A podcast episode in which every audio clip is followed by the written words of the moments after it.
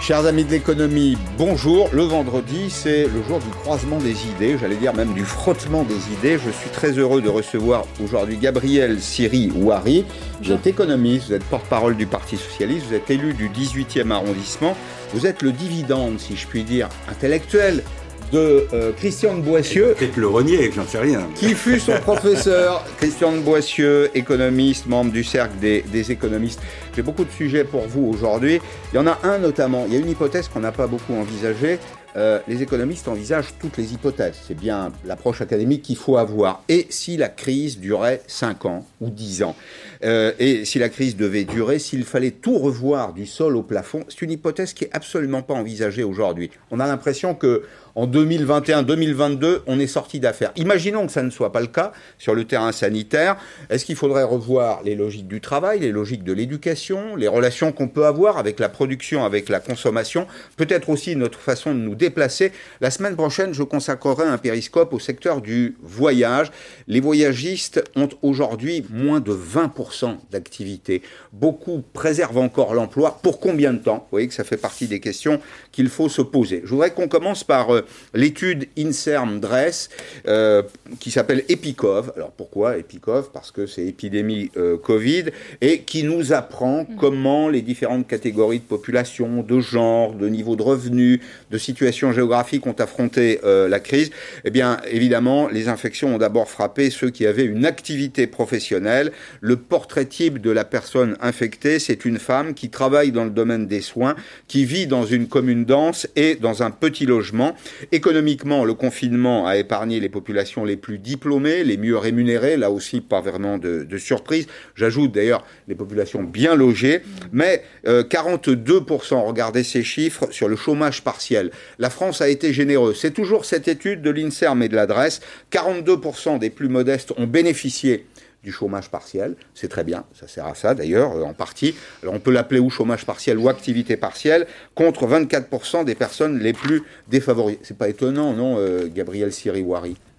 Non, c'est pas étonnant. C'est très bien que vous commenciez par rappeler effectivement le profil type euh, de la personne infectée. Je me permets de réagir là-dessus parce que je pense que ça a été une des leçons euh, du confinement et de la crise. C'est la surexposition euh, d'un certain nombre de travailleurs et de travailleuses en réalité. Les infirmières, mmh. les caissières, les travailleuses en EHPAD qui en fait dans ces trois professions à 90% sont des femmes.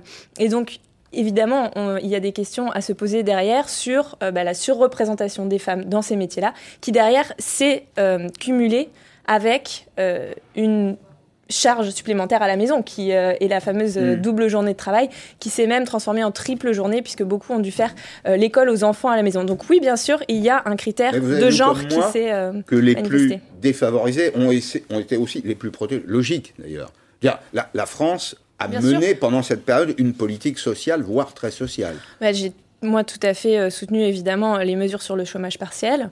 Euh, je pense que c'était nécessaire et c'était une bonne mesure. Et les mesures euh, de soutien aux PME également. J'ai un certain nombre de griefs, mais je crois qu'on en reparlera sur les questions fiscales. on a du temps. Christian de Boissieu.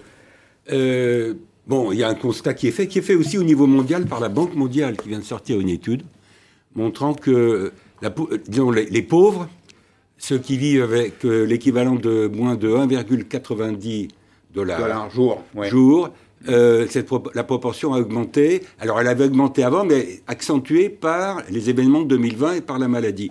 Deuxième remarque, la causalité, elle joue dans les deux sens. C'est-à-dire que d'un côté, effectivement, ce sont les défavorisés qui ont été le plus exposés.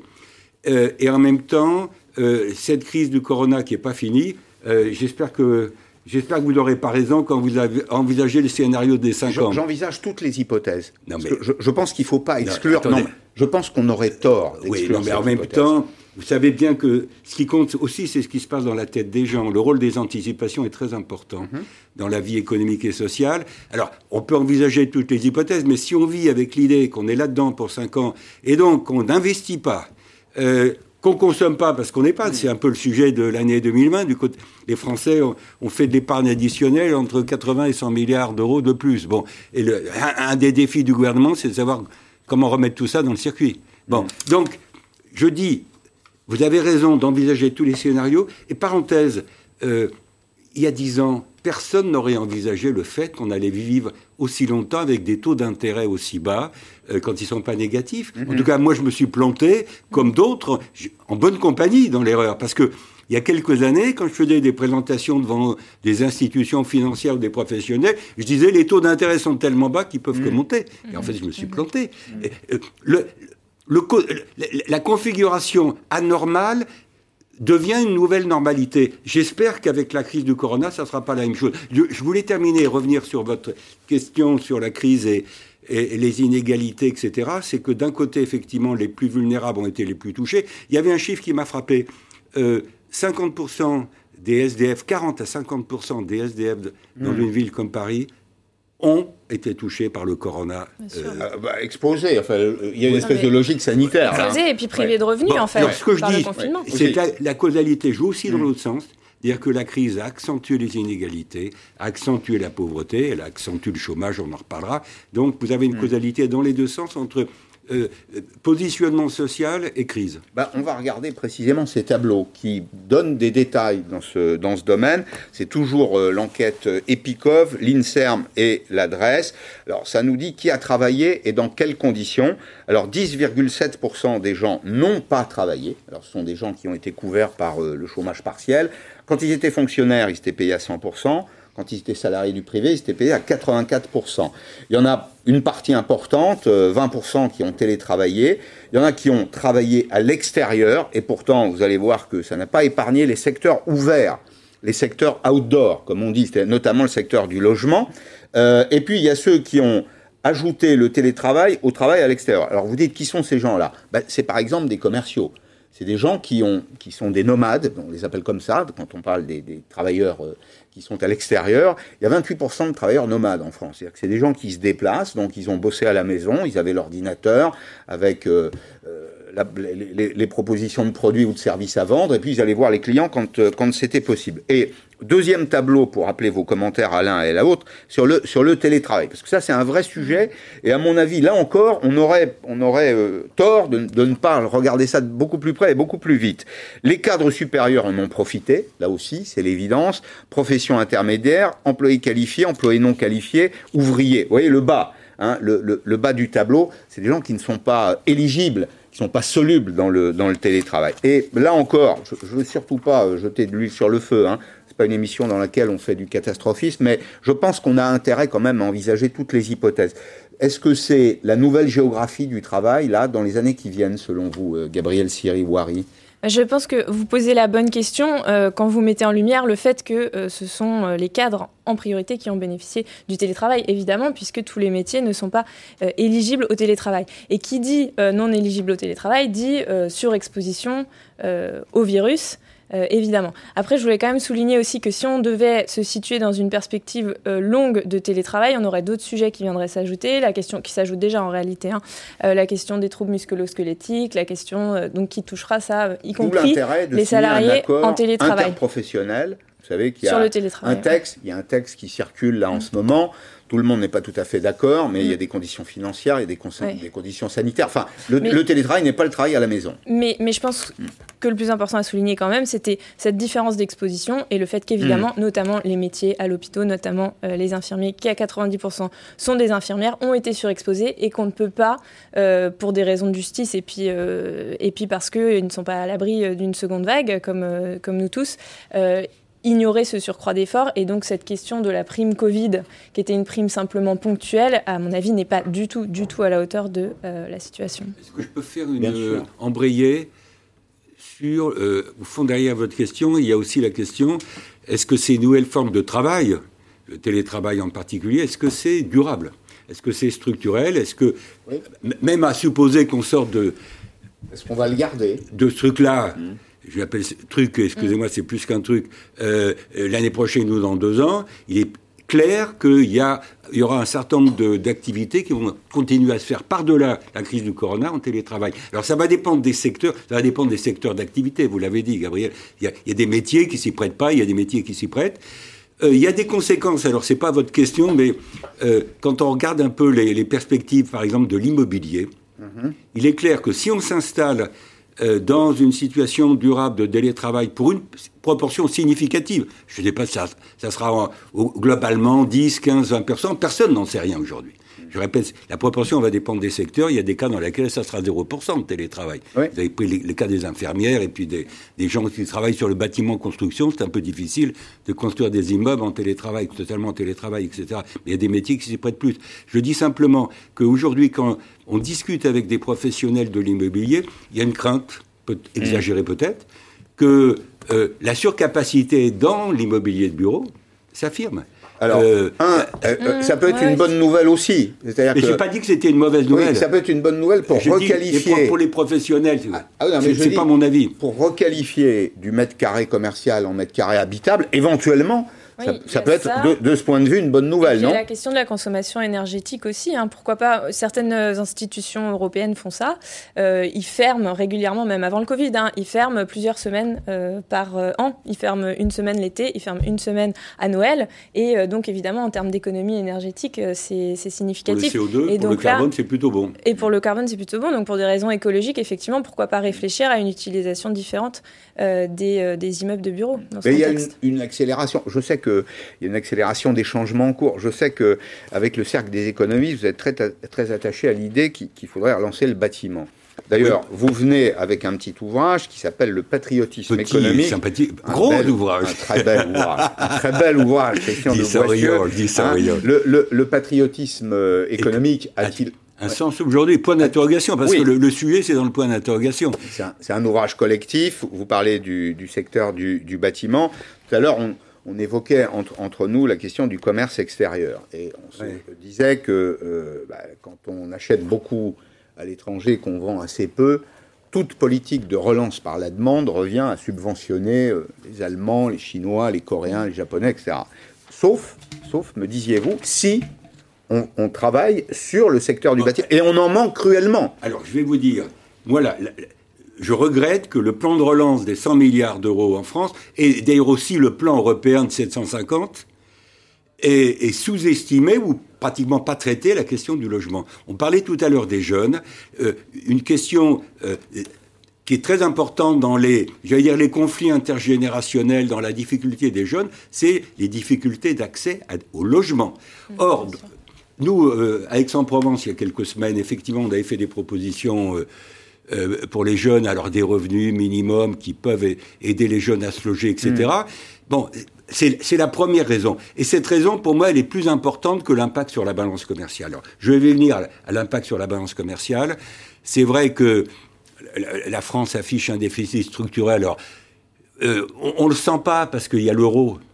On ne le sent pas. Donc la contrainte extérieure a quand même c'est beaucoup atténué avec le passage. On, ne le sent pas, sauf, sauf quand on redistribue du pouvoir d'achat et que ça se transforme. on le sent indirectement. Et, je je suis pas en train de vous dire que les questions de compétitivité des entreprises ah françaises sont secondaires. Elles sont centrales. C'est même capital. On en parle dans, tout le bouquin. Et, quand on parle d'ailleurs de politique industrielle aujourd'hui, euh, à mon avis, c'est on a besoin d'un retour des stratégies industrielles, mais industrielles au sens le plus large. Ça va au-delà des 14% que représente l'industrie dans le PIB ou l'emploi industriel mmh. dans l'emploi total. La stratégie industrielle, ça concerne une grande partie des services. Ça concerne une grande partie du secteur mmh. agro, agroalimentaire. Euh, et, donc, c'est plus une attitude qu'un mm. secteur que je vise quand je parle du retour nécessaire des politiques industrielles. Et je termine en disant que sur beaucoup de ces aspects, euh, le débat sur les relocalisations a été ouvert, en mm. particulier avec les débats sur la filière santé-médicaments, les batteries, etc. Un certain nombre de, sujets considérés mm. comme un peu stratégiques pour le présent et pour l'avenir. Moi, j'ai le sentiment que sur pas mal de sujets, euh, la, bonne échelle pour éventuellement faire revenir Bon, il faut voir à quel coût aussi, à quel prix, mais pour faire venir, c'est l'échelle européenne. Plus que l'échelle euh, nationale, on ne va pas faire des GAFA françaises, on va pas faire des GAFA italiennes, il faut, il faut éventuellement des GAFA européennes. Il n'y a, pas que les GAFA d'ailleurs. Non, mais, je prends un hein exemple, pour ne pas prendre que les batteries ou la filière santé-médicaments. L'automobile, l'aéronautique, euh, l'agroalimentaire, le spatial, ça c'est de la vraie filière industrielle. Il y a le secteur du médicament, de la chimie qui est très puissant euh, en France. J'ajoute un tableau et puis je vous, je vous demande votre avis quelles sont les catégories pour lesquelles euh, euh, la période du Covid se traduit par une dégradation de leur situation financière propre? C'est aussi la question qu'on doit se poser. Eh bien, sa réponse, ça fait un peu écho à ce qu'on vient de, se dire là. D'abord, les artisans, les salariés du bâtiment. Alors, il y a deux catégories. Vous avez les, salariés du bâtiment protégés par le contrat de travail, puis vous avez les artisans. Artisans, commerçants, professions libérales, il n'y a pas de contrat de travail, ils sont assez peu protégés en général. C'est les aides à domicile, c'est les agents de nettoyage, c'est les infirmiers, j'aurais pu ajouter les aides-soignants, c'est d'ailleurs à peu près la, même euh, proportion. Est-ce que, euh, Gabriel Siriwari, est-ce qu'on a fait ce qu'il fallait pour protéger ces gens-là? Je, pense que là, euh, vu, les, annonces et les perspectives financières, on n'a pas fait, suffisamment. C'est difficile effectivement d'évaluer le, le, coût parce qu'on on est dans une situation où on n'a pas de visibilité en fait à quelques mois sur la, sur la, sur la poursuite de l'épidémie. En revanche, c'est vrai que les chiffres que vous montrez sont assez inquiétants. on peut faire des mesures de soutien euh, ciblés sur certaines professions. Moi, je pense aussi aux intermittents du spectacle qui sont. Euh, euh, donc, le gouvernement a, a décidé d'une aide assez conséquente puisque le fonds de soutien est dédié en partie au secteur de la culture, mais c'est vrai que les intermittents ne sont pas du tout pris en compte euh, dans ce cadre-là. Et euh, le, le, principal sujet aussi, mais je pense qu'on en reparlera après, euh, c'est la question fiscale et la question de la redistribution. parce que là, effectivement, c'est des pertes de mm. revenus qui peuvent être compensées aussi par une forme de redistribution fiscale qui n'est mm. absolument pas engagée par le gouvernement. C'est même exactement l'inverse, puisque on a vu avec l'évaluation de France Stratégie qui est parue hier que, bon, bah, typiquement, les 0,1% de la population des, des ménages français ont vu leur richesse fortement augmenter directement. Voilà. Bon, vous m'y amenez. Éternel, bravo. Éternel débat franco-français. Quels sont les effets de la transformation de l'ISF? Parce que c'est de ça dont vous parlez. Alors, il n'a pas disparu. Moi, je ne parle pas de suppression. Il a été transformé. il, y a, un, impôt sur la, fortune immobilière. Le mot fortune, d'ailleurs, je l'utiliserai avec, euh, avec parcimonie parce que c'est jamais, c'est jamais tout à fait une fortune quand on a mis un toit autour de au-dessus de sa tête. Vous êtes d'accord avec ça hein? Mais l'ISF euh, faisait fuir les contribuables les plus riches. Alors, trois affirmations est-ce que sa transformation a changé le flux? Oui, pour le moment, mais ça joue sur des chiffres qui sont extrêmement marginaux. Il y a plus de gens qui reviennent que de gens qui partent.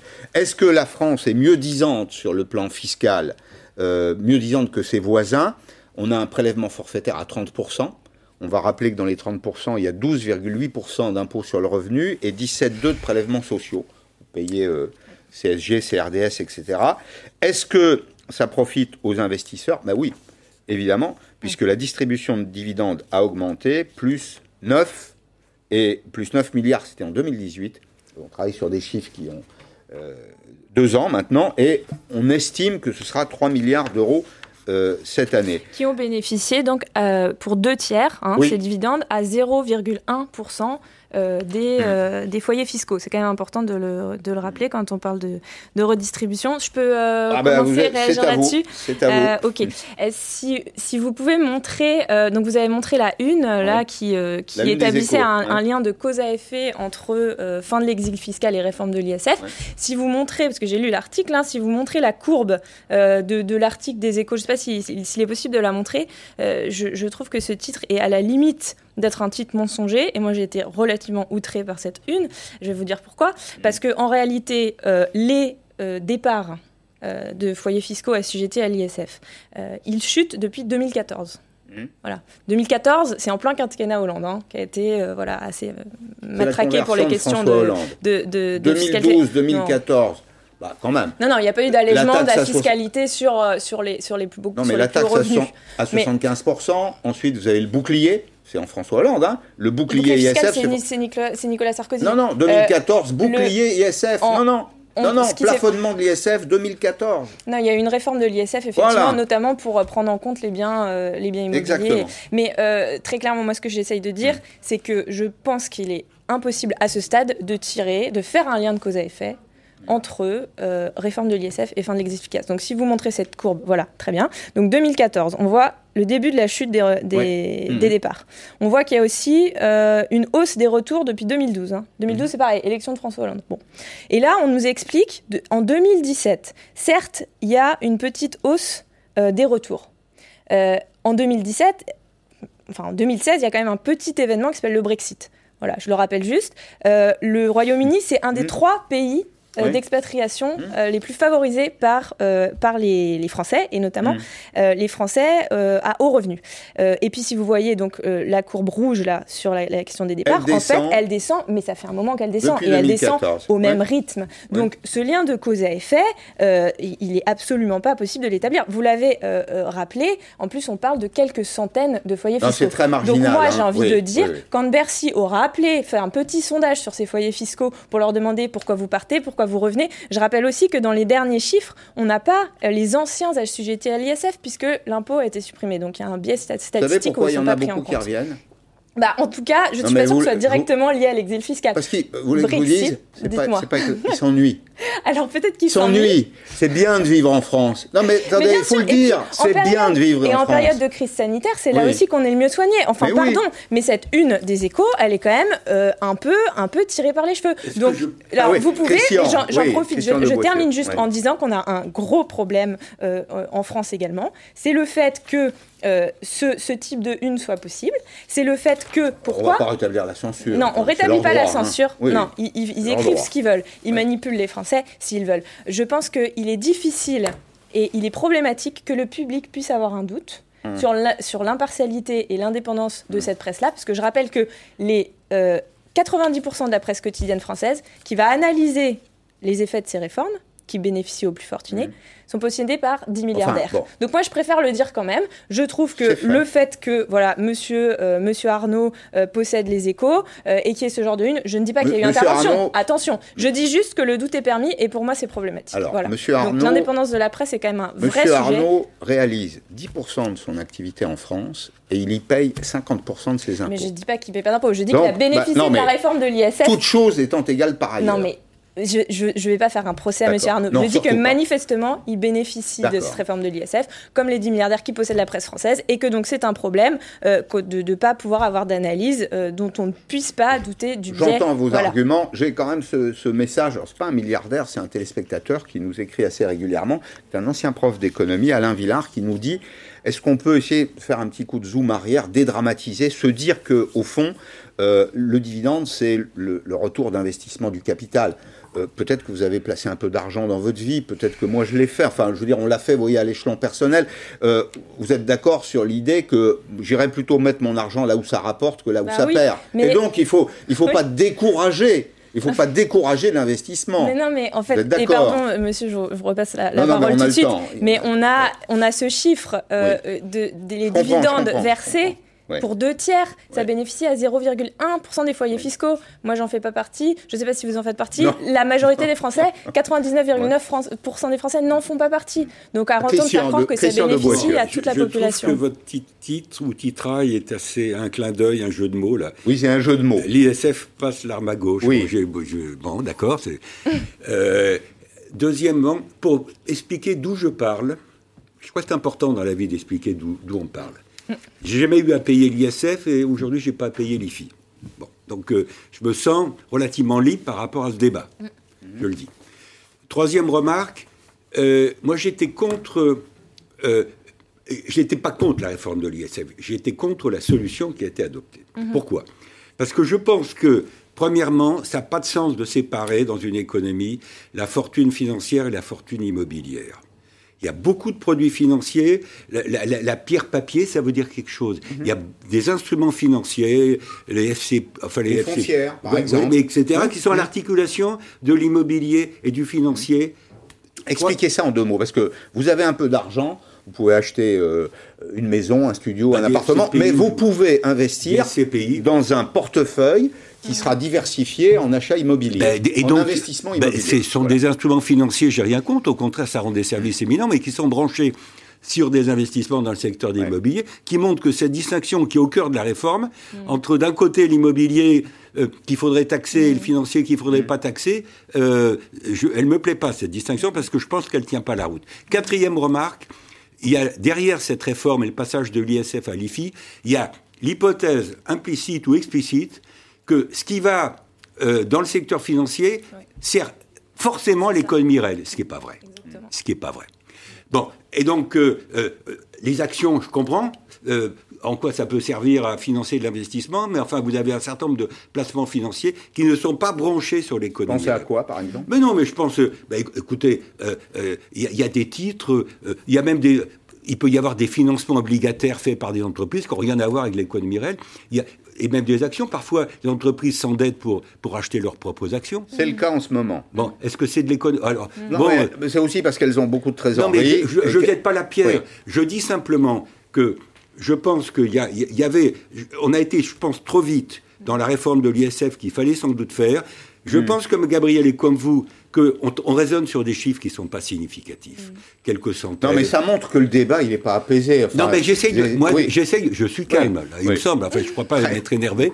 Euh, je suis calme. Bon. Et, donc, euh, je, je, rappelle aussi qu'il y avait 360 000 contribuables qui payaient l'ISF. Du mm. temps où il existait, il y en a 130 000, à peu près le tiers, qui payent l'IFI. Bon. Moi, il me semble que le débat qu'on a en France, parce qu'il y a eu une aggravation des inégalités que j'évoquais, euh, qui est aggravée par la crise du corona aussi. Euh, bon, ça c'est un fait. Euh, bon, alors, quel est le seuil tolérable? On est dans un contexte où on a besoin quand même, je pense, de consensus et de compromis en France. Mais justement... attendez, mais je termine ma phrase. On a besoin de consensus et de compromis pour faire face à une crise d'une gravité exceptionnelle, du point de vue sanitaire, économique et social. Et ce genre de, ce genre de truc euh, ne facilite pas le compromis et, les convergences. Je, termine, je termine en disant que pour moi, le vrai débat fiscal français sur ces problèmes-là, c'est de savoir comment on pondère euh, ce qui reste d'impôt sur le capital, sans doute à modifier, avec le débat sur la tranche marginale de l'impôt sur le revenu des personnes physiques. Il est là le débat. Euh, vous vous souvenez, il y avait quelques mois, moi j'étais partisan, euh, je l'ai dit dans, euh, chez vous ou ailleurs, j'étais partisan de créer en 2020 une taxe exceptionnelle sur, sur, les très hauts revenus. Sur les hauts revenus. Au-dessus de 500 000 euros par an. Donc c'est pour ça que je dis le débat mm. exceptionnel, pas nécessairement reproductible d'une l'autre. On peut avoir un débat sur le taux marginal. Mais je dis le débat pour moi c'est. C'est du François Hollande, hein la taxe à 75%, c'était ça. Moi, hein. ça m'arrive, ça m'arrive d'être d'accord avec des gens qui ne bah, sont pas d'accord avec moi. Euh, ça peut m'arriver. Mais euh, attendez, je vous interromps une seconde. On a quand même, euh, tout ce que vous dites est vrai. Et je pense qu'on a intérêt collectivement à apaiser le débat autour de l'impôt sur le, capital. On va rappeler quand même que la, France est championne du monde pratiquement dans la part, le, ce qu'on appelle le ratio fiscalité du capital PIB. Donc on ne peut pas dire qu'on taxe pas le capital en France. En même temps, est-ce qu'on peut admettre aussi que la France a été très généreuse pendant cette période, y compris pour ceux qui étaient vraiment en difficulté? C'est-à-dire, il n'y a pas d'effet de ruissellement, mais on voit bien que l'impôt, quand même, les moyens de l'État servent à quelque chose. Oui, mais certainement, et c'est pour ça que c'est une absurdité aussi de les priver pour euh, des réformes qui n'ont pas d'impact positif démontrable sur l'économie. Mm. Et moi, je, je, rejoins tout à fait Monsieur de Boissieu. Le principal constat euh, du rapport de France Stratégie hier, qui, je le rappelle quand même, est un organe euh, qui est sous la responsabilité du Premier ministre. Hein. Donc, le, le, le principal constat, c'est que on n'arrive toujours pas à démontrer un quelconque effet positif sur l'économie, notamment en matière de surcroît d'investissement. Donc c'est un sujet quand même, puisque c'est comme ça que la réforme a été justifiée. Et je vais même vous dire, je vais aller plus loin, parce que j'avais travaillé un petit peu sur ce sujet, euh, quelque chose qui marchait très bien en lien avec l'ISF, c'était ce qu'on appelait l'ISF PME, c'est-à-dire une, une, réduction d'impôts euh, dans le cas de l'investissement dans certains types de PME, notamment les PME euh, européennes et françaises. Et ça, c'était un milliard d'euros d'investissement qui allait directement dans les PME mm. en 2017. Eh ben, on supprime ou on réforme euh, l'ISF, cette euh, cette, euh, cette incitation, elle tombe aussi. Et ça, c'est de l'argent qui vient directement être retiré à nos PME françaises, à l'emploi. Et l'économie réelle, c'est Et l'économie réelle. Et donc, ça fonctionnait bien. Moi, je suis pour qu'on réinvestisse ces outils de régulation publique et qu'on flèche ces investissements. Il faut arrêter de croire que magiquement, vous l'avez dit, que magiquement, parce qu'on va euh, euh, redonner euh, de l'argent aux personnes les plus riches, ça va être... on leur redonne pas. Non, attendez. On, on leur en prend égales par ailleurs. Non, mais on leur en prend, on leur en prend déjà beaucoup. Trouvez-vous 30% non, non, mais attendez, attendez, je termine, je termine. On peut pas justifier une réforme en disant on va les taxer moins et donc forcément, magiquement, ça va être réinvesti dans l'économie réelle. C'est faux. Donc là, moi, quand je vois ce type de une, c'est vrai que ça... Ça vous a fait réagir, je vois. Vous énervez pas. Avoir, à avoir un débat apaisé sur Laissez le sujet. les journalistes des les échos, oui. pas à cause de cette une, Ouais. j'aime bien les échos. Non, mais moi aussi j'aime bien les Et échos. je mais, pense que c'est un des rares une- journaux économiques en France qui se tiennent. Mais j'aime bien, C'est j'aime bien. seul, d'ailleurs. Hein, Il y a des bon. bons articles dans les échos, Ouais. mais on a le droit quand même d'être un peu ému quand on voit ce genre que je de. peux revenir Donc, Non, mais alors vous avez 10 30 secondes parce qu'il faut qu'on on marque une petite 30 pause. secondes. Oui. Parce que je pense que l'ISF PME, E, c'était une bonne idée de flécher vers le financement de l'économie réelle. Et Dieu sait si les PME sont importantes. Et j'ai cru avec l'I- l'IR, parce qu'il y a l'IR, L'impôt sur le revenu, oui. j'ai compris que Monsieur le maire, heureusement, allait euh, donner une année de plus de vie à cette euh, facilité ou cet avantage Oui, fiscal. alors le gouvernement veut créer, crée en ce moment euh, un véhicule d'investissement pour BPI. 1500 PME. BPI, par la Banque publique Grâce à. BPI, la Banque publique d'investissement. Alors, on ne sait pas ce qu'il y a encore dans le panier, euh, mais on sait que... euh, alors, il y, a, il y a juste un petit problème, c'est qu'on rentre à 5000 euros. 5000 euros, ça fait quand même une somme. Et donc, tout le monde ne peut pas rentrer dans ce véhicule. Euh, on en sort 5 ans après. Il n'y a pas de garantie du capital, mais il y a a priori, sur le papier en tout cas, une espérance de rendement de l'ordre de 5%, ce qui est très bien. Mais bon, voilà. Je, Vous je- vous souvenez que le PAPME PME a été un échec. Oui, Donc il faut éviter de refaire bien cet sûr. échec. Bien sûr. Et Mais on a du mal marché, parfois hein. dans ce C'est pays. dommage, malgré l'avantage fiscal. Il faut éviter d'en sortir à poil de ce truc-là. On a du mal parfois dans ce pays à tirer les leçons du passé. C'est vrai qu'on pense qu'en recommençant les mêmes choses, qui produisent souvent les mêmes erreurs, on obtiendra des résultats si on différents. les Ce qui, est, leçons, euh, non. ce qui est à l'évidence, ce qui est à l'évidence stupide sur le plan économique. On- vous vous bougez pas? On bouge bougez pas, On, on revient là dans trois minutes, ça tout de suite.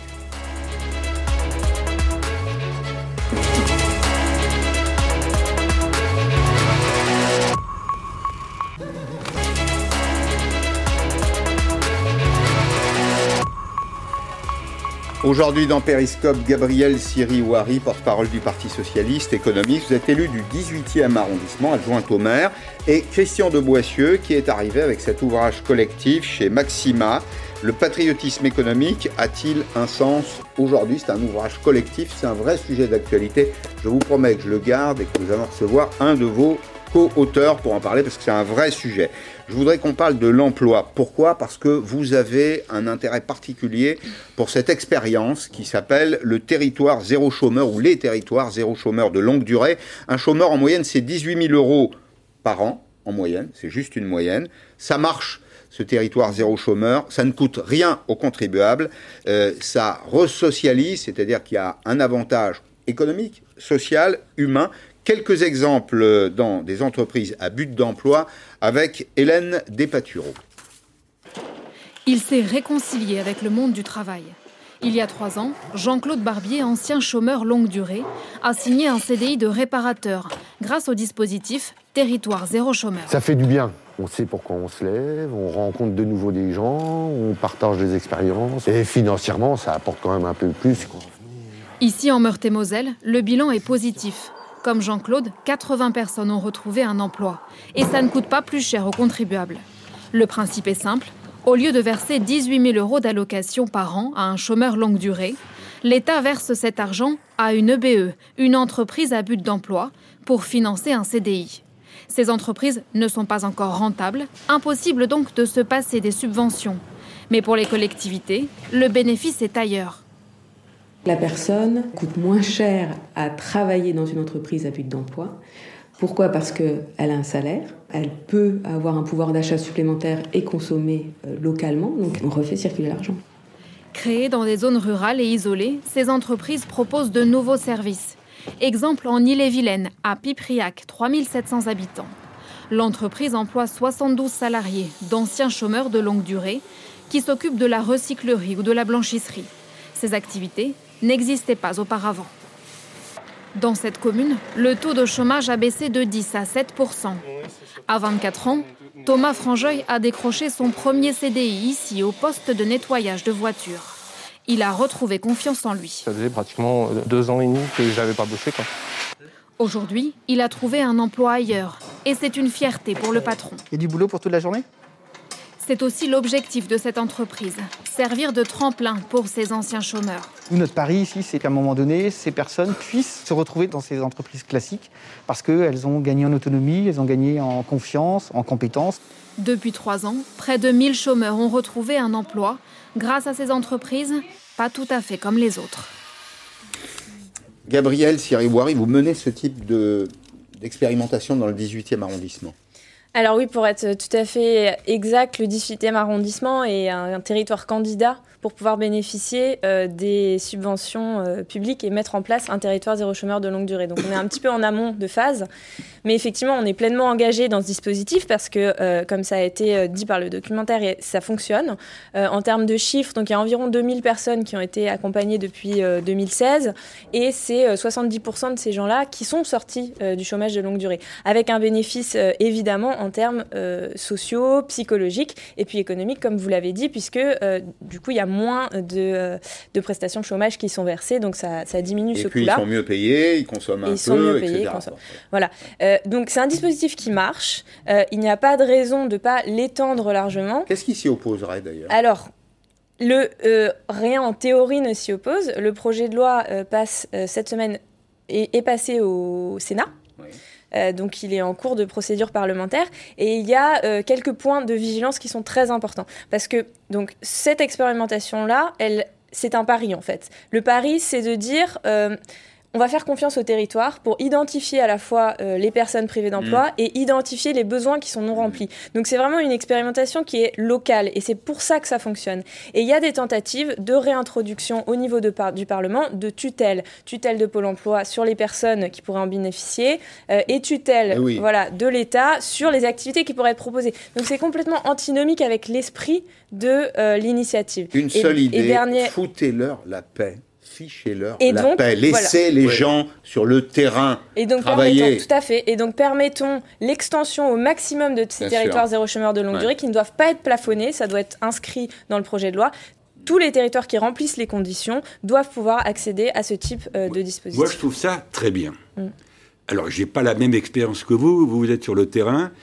Moi, mon expérience en tant que prof de fac, c'est d'avoir en face de moi des jeunes qui, même s'ils sont diplômés, vont peut-être avoir du mal à trouver un boulot. En tout cas, dans le contexte du corona 2020-2021. Euh, euh, vous avez vu comme moi, le, sujet de la rentrée en septembre, c'était euh, les 700 000 jeunes diplômés ou pas diplômés mm-hmm. qui arrivent. Qu'est-ce que... Mm-hmm. Alors, le, dans le plan de relance, il y a des mesures pour favoriser euh, l'embauche de ces jeunes, euh, euh, allègement de charges, des primes à l'embauche, etc. Ça reste très classique, hein, tout ça. Ah, c'est très classique.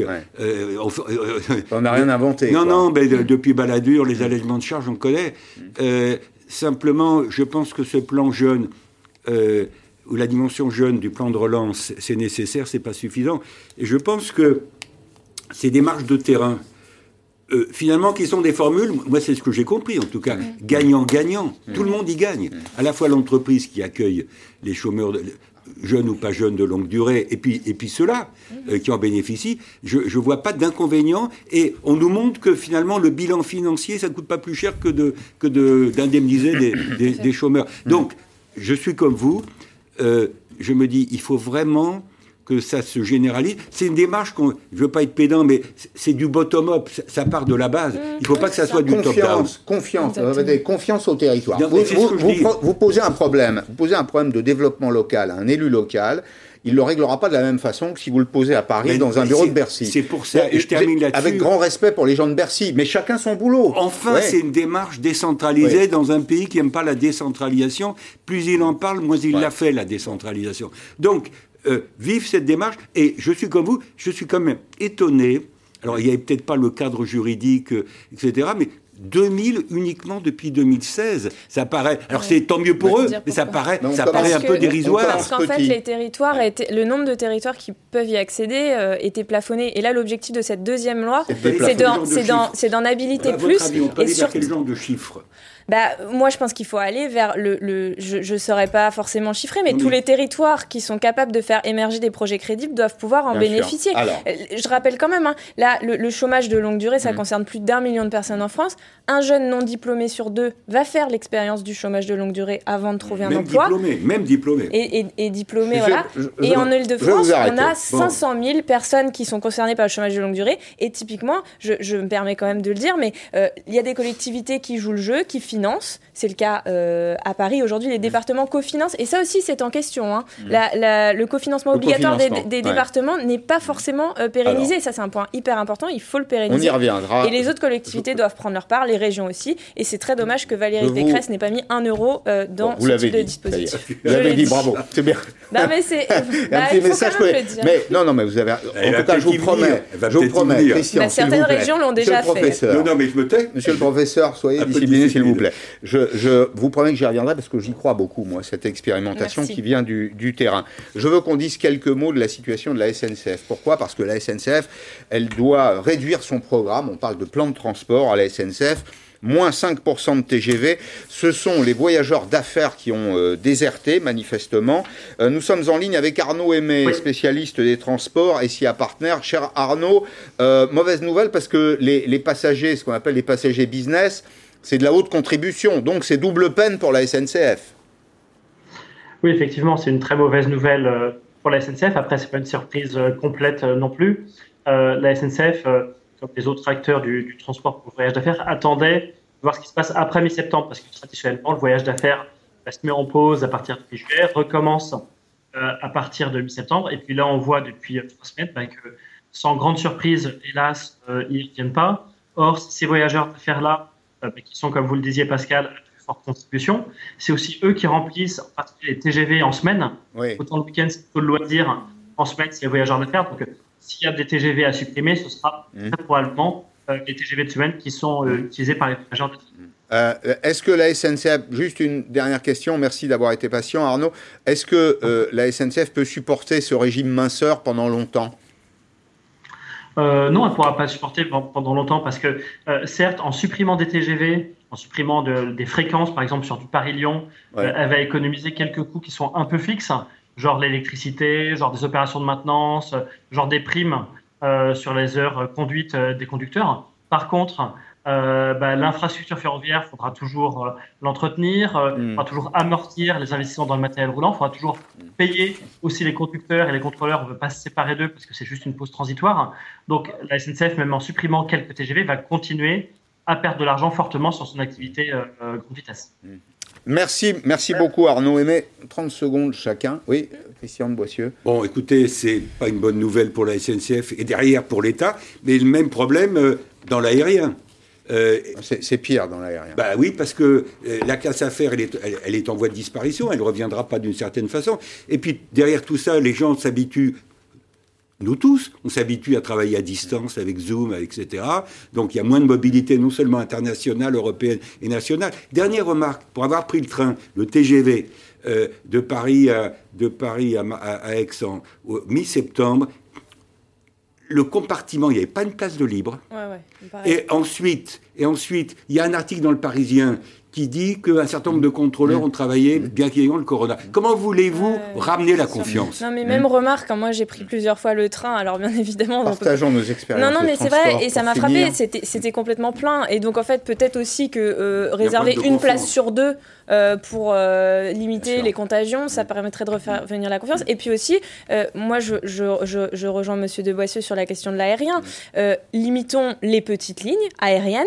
Si on, on limite très fortement, voire on interdit les déplacements en avion, on supprime les petites ne lignes aériennes. Ni Brive, ni Rodez, ni Bergerac, parce qu'on en a besoin. Voilà, ah, il n'y a plus de train. Dans mon, dans, hmm. voilà, dans mon entreprise, nous, on n'a pas le droit hmm. de prendre l'avion si notre destination elle est à moins de 4 heures de train. Et eh ben, on se débrouille très bien et je pense que ce sera un moyen aussi de ré, euh, remplir les, les TGV. J'ai été enchanté de vous recevoir, Gabriel, Thierry, Wari. Merci. Merci. Vous êtes porte-parole du PS, vous êtes économiste, élu du 18e, vous reviendrez? Avec plaisir. Bien, Christian de Boissieu, je vous pose pas la question. Vous êtes le bienvenu. Merci. En tout, en tout temps. J'ai pas de couvert ici. Non, pas de couvert. Merci, merci à tous les deux. Merci, à vous tous de votre fidélité à Periscope. Arlette Chabot dans un instant. À lundi, 16h en direct sur LCI.